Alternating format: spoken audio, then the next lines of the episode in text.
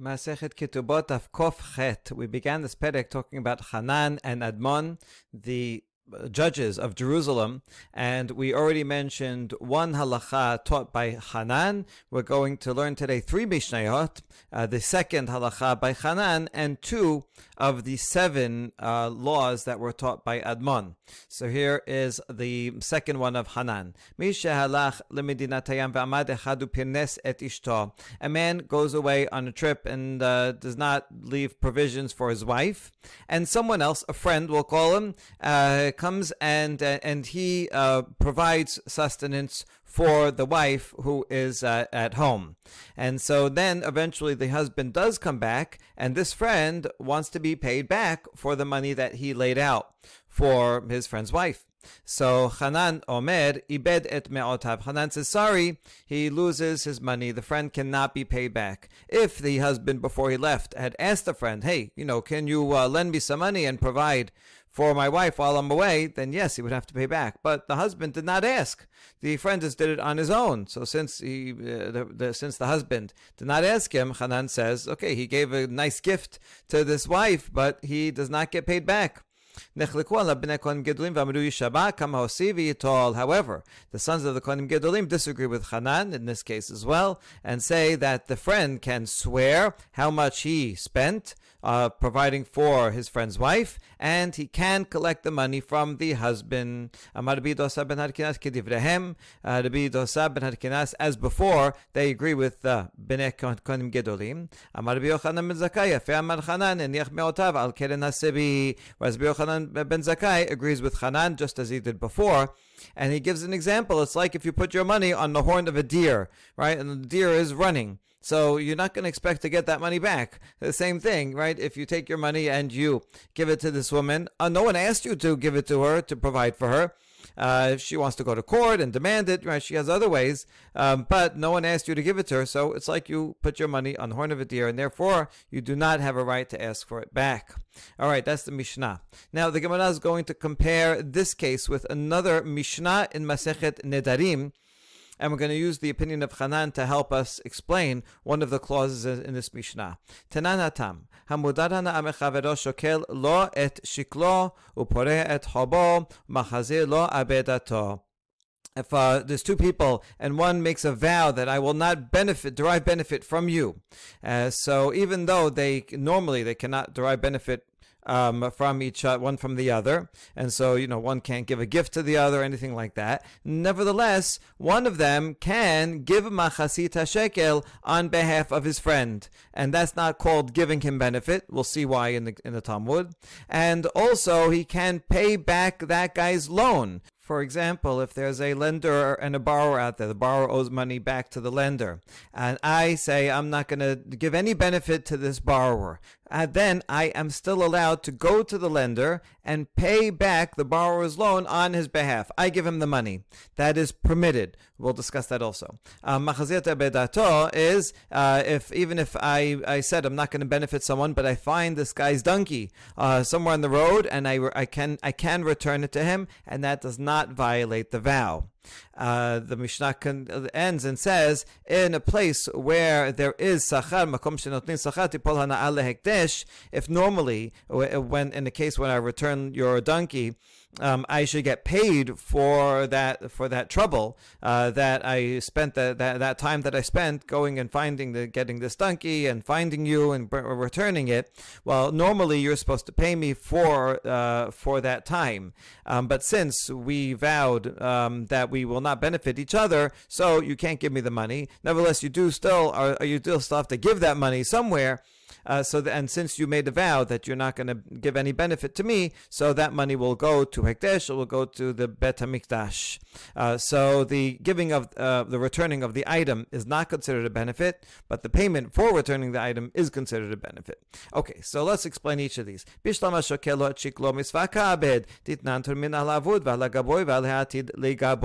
So we understand why um, even if I say I'm not going to give you any, bene- any benefit, but I can still pay your machasita shekel, uh, because I'm doing a mitzvah. After all, the Mishnah says it's not, actually it's a braita uh, that says, so we maybe change it to Detanya, uh, says that one can, uh, that in the Bet HaMikdash, when they collect the Machazit shekel, they collect lots of Machazit shekel, they put in the chamber. Then every once in a while, when they need, they take baskets and they, uh, and they withdraw a certain amount. When they withdraw, they have in mind that they're going to include um, in the communal sacrifice, though uh, um, the people for who, who lost their money. Um, maybe they uh, sent Machasita Shekel, but it got lost on the way. They'll also be included in the communal uh, sacrifice. In other words, not every single Machasita Shekel is going to end up being used to buy the Korban Tamid and other communal sacrifices. Only some of them, because there's a lot of extra. Uh, but the people that the the kohanim who collect it say we're going to take these shekalim and going to have in mind everyone else also, even someone who may have donated but it got lost. Val hagabui, uh, or that's been gathered but didn't make it here yet. Maybe they put it in a basket in their local city but didn't get to the Bet Hamikdash yet. We have them in mind. They're they're included in the communal sacrifices that we will buy. And even if someone didn't yet get a chance to give machazita shekel, uh, the Kohanim say we'll have them in mind also. In other words, everyone is included in the communal offerings, even if they didn't yet give machazita shekel. Therefore, this guy also, my friend, or my enemy, um, uh, who I said I'm not going to benefit uh, from him, I'm allowed to give machasita shekel on his behalf, since he actually is not deriving any benefit. Even if he didn't give machasita shekel, and even if I didn't give on his behalf, no one gave on his behalf, he would still be included in the mitzvah of korban tamid and all other communal sacrifices, because they have him in mind anyway. Uh, so I'm just uh, my I'm benefiting the Bet Hamikdash that they get an extra half shekel, so that's why that's permitted. Also, if I return his item, his, his donkey, I'm doing a mitzvah. I'm doing it because Torah says, if you find a donkey, return it. So that's why I'm doing it. He, he owns the donkey anyway. So I'm not giving him any more money uh, that he that he didn't have before. I'm just doing this mitzvah returning it. So that's permitted. Uh, even though I said I'm not going to benefit him. But in this Mishnah, it says I'm allowed to pay off his uh, debt, right? Even if I make a vow, I'm not going to do anything good for this borrower. I can go to the lender and pay off the debt on behalf of the borrower. But isn't that actually giving him a real financial benefit? Now he won't have to pay the debt back anymore. So that's our question. So Rav Oshaya says the the author of the Mishnah in Masechet Nedarim. By the way, it's really nice. We're learning Masechet uh, Mishnah Masechet Nedarim now. It's a little preview for the next Masechet coming up. Uh, just in a few days, we'll start Masechet Nedarim. So maybe that's why we're discussing it here. Um, so Rav Oshaya says the author of the Mishnah Nedarim is none other than Hanan in our Mishnah, who said that if one person goes, a friend who goes and uh, um, gives money to the wife on behalf of the husband, he lost his money, right? So even though he is giving money that the husband would owe, the husband can come back and say, "I didn't ask you to to pay it back, and I'm not paying you back." So it's not it's it's, it's not considered um, a any any benefit. So, so to hear, Hanan would say that even though I am paying back the uh, the the uh, lender, um, so that's good for the lender. He has his, he has his money, but I can't actually go back to the borrower and say, uh, you know, uh, pay me back because I, I I paid the money for you. He can say, I didn't ask you to do that, right? It has have nothing to do with you. Okay, so now we solve that problem. That's one answer, Rav Oshaya. We have a second answer. We'd rather that this Mishnah and, and Nedarim not be only the opinion of, of, of, of Hanan. It would be nice if it followed everyone's opinion. Rav says, yeah, can follow all the opinions. The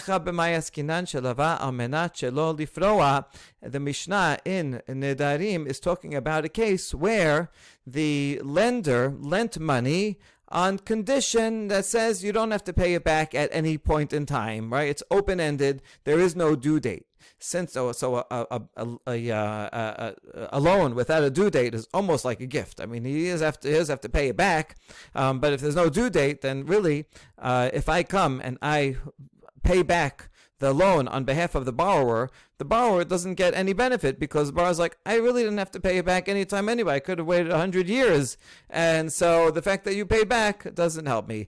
And that could follow even the other the bnei gedolim that normally they would say yes if I pay back someone's loan I can go back and say uh, give it back to me. Like the friend can go to the husband and say I paid uh, your obligation so pay me back. Even according to that if it's a case like this where there's no due date then he would agree that there is no benefit Okay, so now we have Rabbi Oshaya and Rabbi Rava, who Oshaya and who gave two answers. How come they disagreed with each other? Bishlama Rava lo amar Rav Oshaya demokem la kerabanan. We understand that Rava did not want to follow Rabbi Rav Oshaya because he wanted to establish the Mishnah Nedarim according to all opinions, not only uh, Hanan. So that's why Rava's is better. El Rav Oshaya ma'tamar lo amar kerava. How come Rav Oshaya didn't agree with Rava if it's better? Rav Oshaya, the dahana'a let le kisufa mi let le. So answer Rav Oshaya says it's true that in a case where there's no due date, I uh, and I pay back the person's loan for him that has no due date. So I didn't give him any financial benefit because he is, wouldn't have to pay for forever anyway. Nevertheless, there's still shame, right? If I owe someone money, even if they don't ask for it back and there's no due date, still every time I see him, I feel embarrassed. Oh, I, I borrowed money. I do have to pay that person back. And now, if someone pays back the loan on my behalf, uh, so now I'm not. I don't feel embarrassed anymore. So that that's why hatam.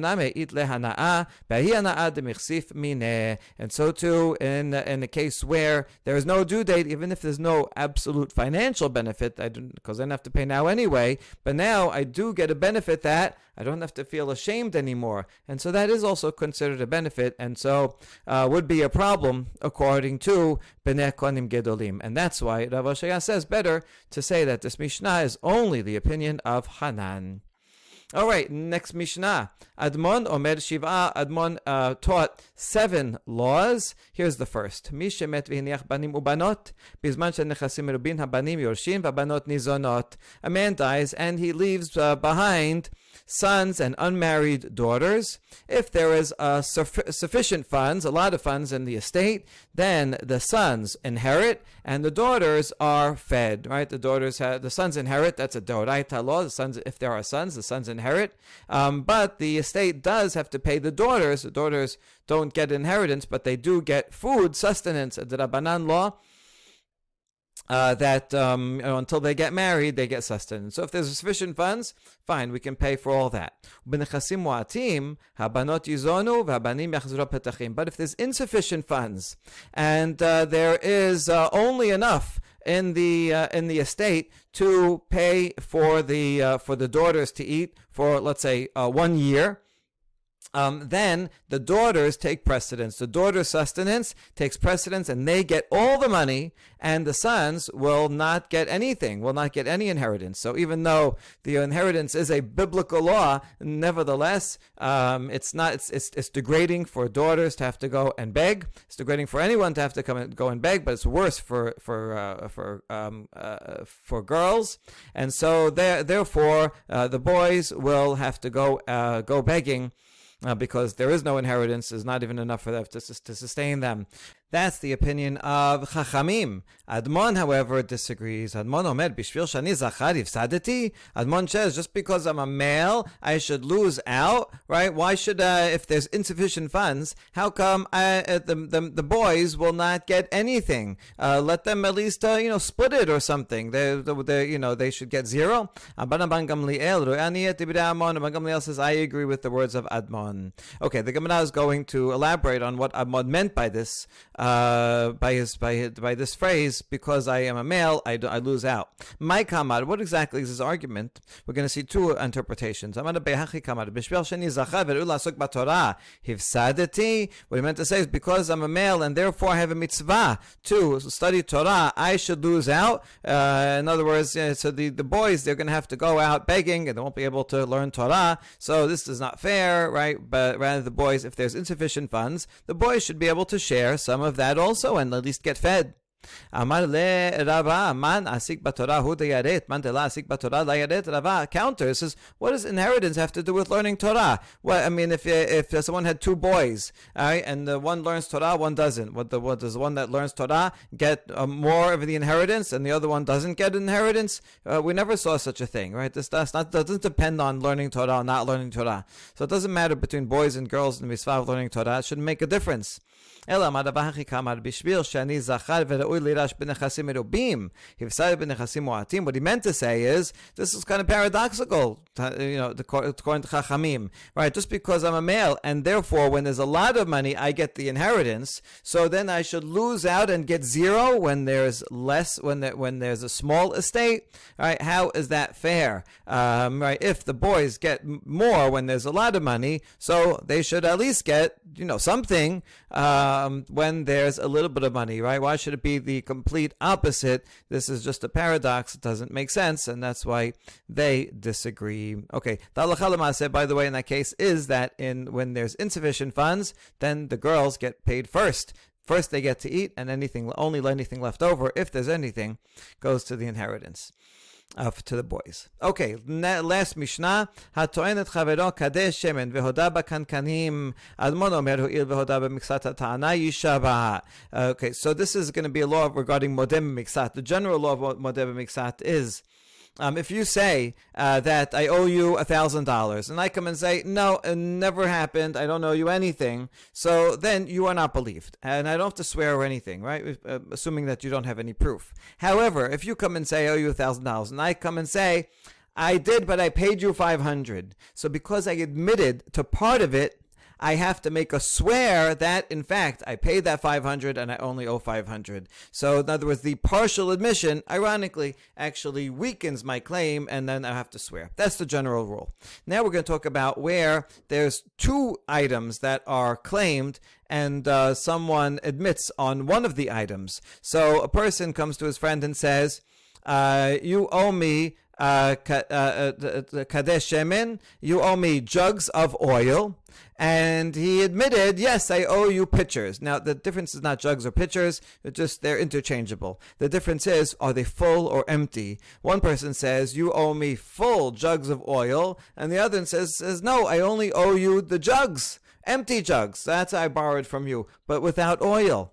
So Admon says this is called hot modeh mixat. One claimed jugs plus oil, the other one admitted to the jugs but denied the oil. So therefore, that's modeh mixat, and he has to make a vow that I never owed you the oil, but uh, uh, I'll pay you the jugs. Hachamim say, no, these are not the, the same uh, the, the same species, the same uh, category. You claim two things. I completely, we separate the jugs and the oil. I um, I completely deny that I bar- ever borrowed from you oil, um, and so therefore I don't have to make a vow on that. Regarding the jugs, I'll pay the jugs, and so there's no need to make any vow. This is not called modeh mixat when you're talking about two different items. Amar Rabban Gamliel agrees with Admon that we consider the claim altogether as one, and it is Modeh Miksat, and you do have to make a vow. All right, now let's focus on Chachamim. Shemamin al Rabbanan, Tanochitim Usorim, Voda Besorin, Patur. Just like Chachamim over here say that when the claim is jugs and oil, and then I admit that only only with the jugs, I do not I do not have to make a vow. I separate the two claims. So uh, so too uh, sounds like according to the Banan in another case where we're going to see there is a machloket about this case. If someone uh, claims that someone else owes him wheat and barley, and the other guy says, "I do owe you barley, but I don't know I don't owe you any wheat." Um, in that case, patur, um, uh, th- that that case would be patur, right? If the, that would by by analogy, and the reasoning there would be um, that we separate the claims, right? The claim is there's two different claims, even if he said it at once. You owe me wheat, you owe me barley. One of them he denied in full. One of them he admitted in full. So there's no need to make a vow. It sounds like Rabbanan would say the same thing, uh, or jugs and oil, or whether it's wheat and barley. Now here's the problem. Lemet tevet yubtad Rav Nachman Amar Shemuel. דאמר רב נחמן אמר שמואל, תנו חיטים ושעורין, והודה לו באחד מהן חייב. This, uh, if the Banan really do say patur, in the case of wheat and barley, then this would be a challenge to Rav Nachman in the name of Shemuel, who said that if someone claims wheat and barley, and then admit, the other guy admitted in only one of them, he does have to make a vow. In other words, we claim, we see the entire claim together, even if it's two different types. And so this would be a challenge to Shemuel. We're going to see in a minute that there is an, an, an opposite opinion um, and we're going to ask about that also. But for so for now, this is a challenge to Shemuel. It says Chayav Rabbanan say Patur. Amarav Yudah Amarav Beto'ano Mida. No, we're talking about a case where the, uh, the, the the claimant in the case of the Mishnah was not jugs and oil, but rather when he said, "You owe me a jug full of oil," not the jug, but when he's, he's saying jug, like we would say a gallon's uh, a gallon, a cup, right, a liter, and so he's saying, "You owe me ten uh, amounts of uh, oil that would fit in 10 jugs. You owe me oil, 10 jugs worth of oil. That's what he said. And that's why it's he actually he's only claiming, uh, he's only requesting oil. And the other guy said, I owe you no oil. I happen to owe you jugs. So this is a, this is completely different. Um, the claim was only for oil and not for jugs. So that's how Rav can explain that uh, there was no contradiction. So even Shemuel, who says, yes, if there was a claim of two things and he admitted one thing, he has to make a vow. In the case of the Mishnah, it was only a claim for one thing. But we uh, we counter this uh, this response. How could Admon possibly say that you do have to make a vow if uh, if the claim was only for oil and the admission was only for jugs? Well, then there's no miksat modebe miksat here, and so even according to any opinion, you would not have to make a vow. So therefore, we reject Rav and give a second explanation. Elamarav ama le melo asara kadesh Rav is going to explain that the machloket in the Mishnah between Admon and Rabbanan is actually about how to parse language. And if the language is unclear, which way do we assume, what, what, do we think he means? So everyone, uh, everyone agrees that if, it's if there's clear language one way or another, then uh, there would be agreement on the outcome. For example, if he says, uh, the one coming to make the claim says, You owe me uh, melo asara kadesh shemen, I own 10 jugfuls of oil that are in your uh, uh, the, in your pit. So the, the oil is in the pit, and he's saying, look, there's a lot of, uh, there, maybe there's a hundred jugfuls of oil, worth of oil in the pit, hundred gallons. This is, but you owe me uh, ten of them. 10 jugfuls. So obviously here he's not talking about the jugs, right? There are no jugs. Uh, he's only talking about jugs as a measurement of how much oil. Le, la le. It's clear that it only means to uh, claim oil. So everyone would agree, Chanan and Chachamim, that if that in that case the other guy came and said, I owe you zero oil, I only owe you jugs, then that would not be mixat tana, uh, modebe mixat, would not be modebe mixat, and he would, does not have to make a vow. If on the other hand he said asara kadesh shemen mileim yesh I have ten jugs full of oil. Uh, so that means he is claiming both the oil and the and the pitchers. And in that case, everyone would agree that the oh he he um, he's asking for two things, and the other guy admitted on on one thing he admitted the jugs but not the oil. In that case, he would have to make an oath. This is all according to Shemuel, who says chitin sodim is chayav. So in fact, he can explain the Mishnah that Rabbanan also, everyone would agree that this is this language means two different things. What is the machloket in the Mishnah? He used more vague, vague language and he says, I have 10 jugs of oil with you. What does that mean? Since he did mention the jugs, then he is claiming the jugs plus the oil. And when the other guy says, I only owe you jugs, it is modeh mixat, and he has to make a vow. Rabbanan sabre en balashon hazeh kanim. Whereas Rabbanan come and say, no, this language, asara kadesh shemen, does not imply that he's eh, claiming jugs. He means 10 jugfuls of oil and it's the oil only that he is claiming, and the other guy said kankanim only, and that's why uh, it's not modeh miksat. So that's the machlo. That's why there's a machloket in the Mishnah. But Abanan would agree that if he used, if he had clearer language and clearly was claiming only oil, uh, then uh, if if he used clear language and was claiming both, um, then he would have to make a vow, and that would be true for wheat and barley as well. Okay, so uh, that would that's um, uh, so that would that is uh, the uh, answer for of Rava's answer to explain Shemuel. Okay, with that answer, however, we're going to turn the question around to the Bichia who disagreed with Shemuel. So the only reason of the uh, that Rabbanan do not require a vow here is because the language in the Mishnah, according to them, eh, they parse the language uh, that there's that there's no claim for jugs, and that's why, since there was no claim for jugs, there's no bodem miksat. But if there were a claim for jugs, then he would have to make a vow. So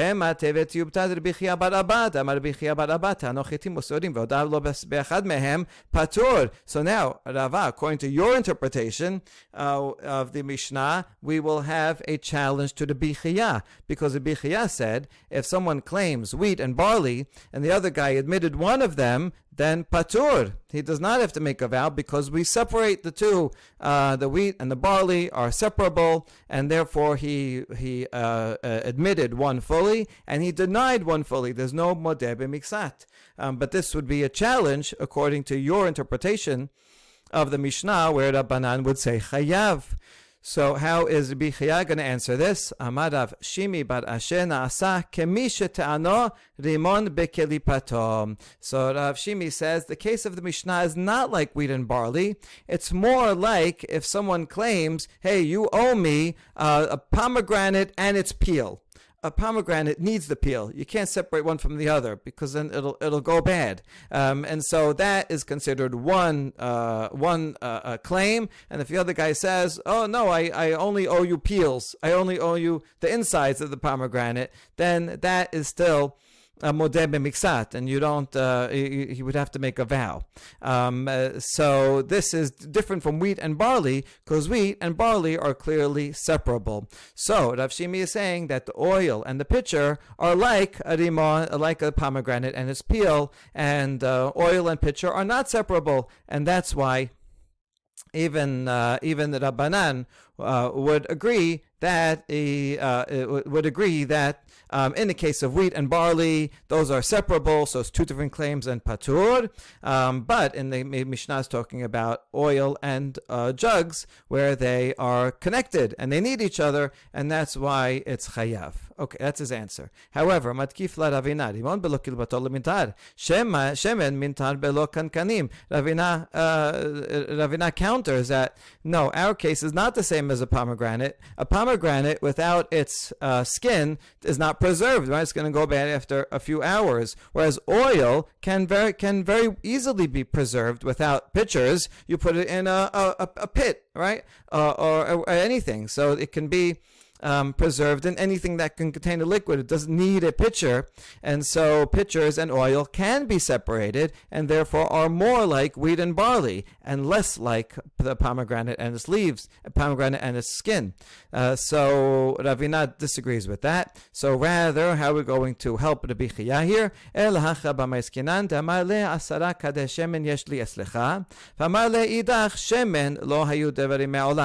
Kankanim hamisha lach, hamisha let lach. Rather, uh, the Mishnah is talking about a case where uh, the, the, the claimant said, uh, You owe me 10 jugfuls of oil. You have I have ten jugfuls of oil with you. So this was that ambiguous language that we mentioned before. Uh, the other guy, however, said, uh, "Oil never. I never owed you any oil. Regarding the jugs, there I, I owe you five, but uh, five, but not the other five. So he's modeh b'miksat regarding the oil, uh, but regarding the jugs themselves, even though he fully denied the oil." So we're going to assume that in fact you can separate two different items, right? That was a bichiyah. That's what we're trying to answer. Uh, the bichiyah says that if you have chitim seorim, those are separable and would be patur. And so uh, here, what's the essence of the machloket? Admon omer yesh belashon kankanim. Uh, Admon says that when he says this, this is the ambiguous language. Um, that it's uh, uh, we assume he means both the oil and the jugs and so the claim is for both of them.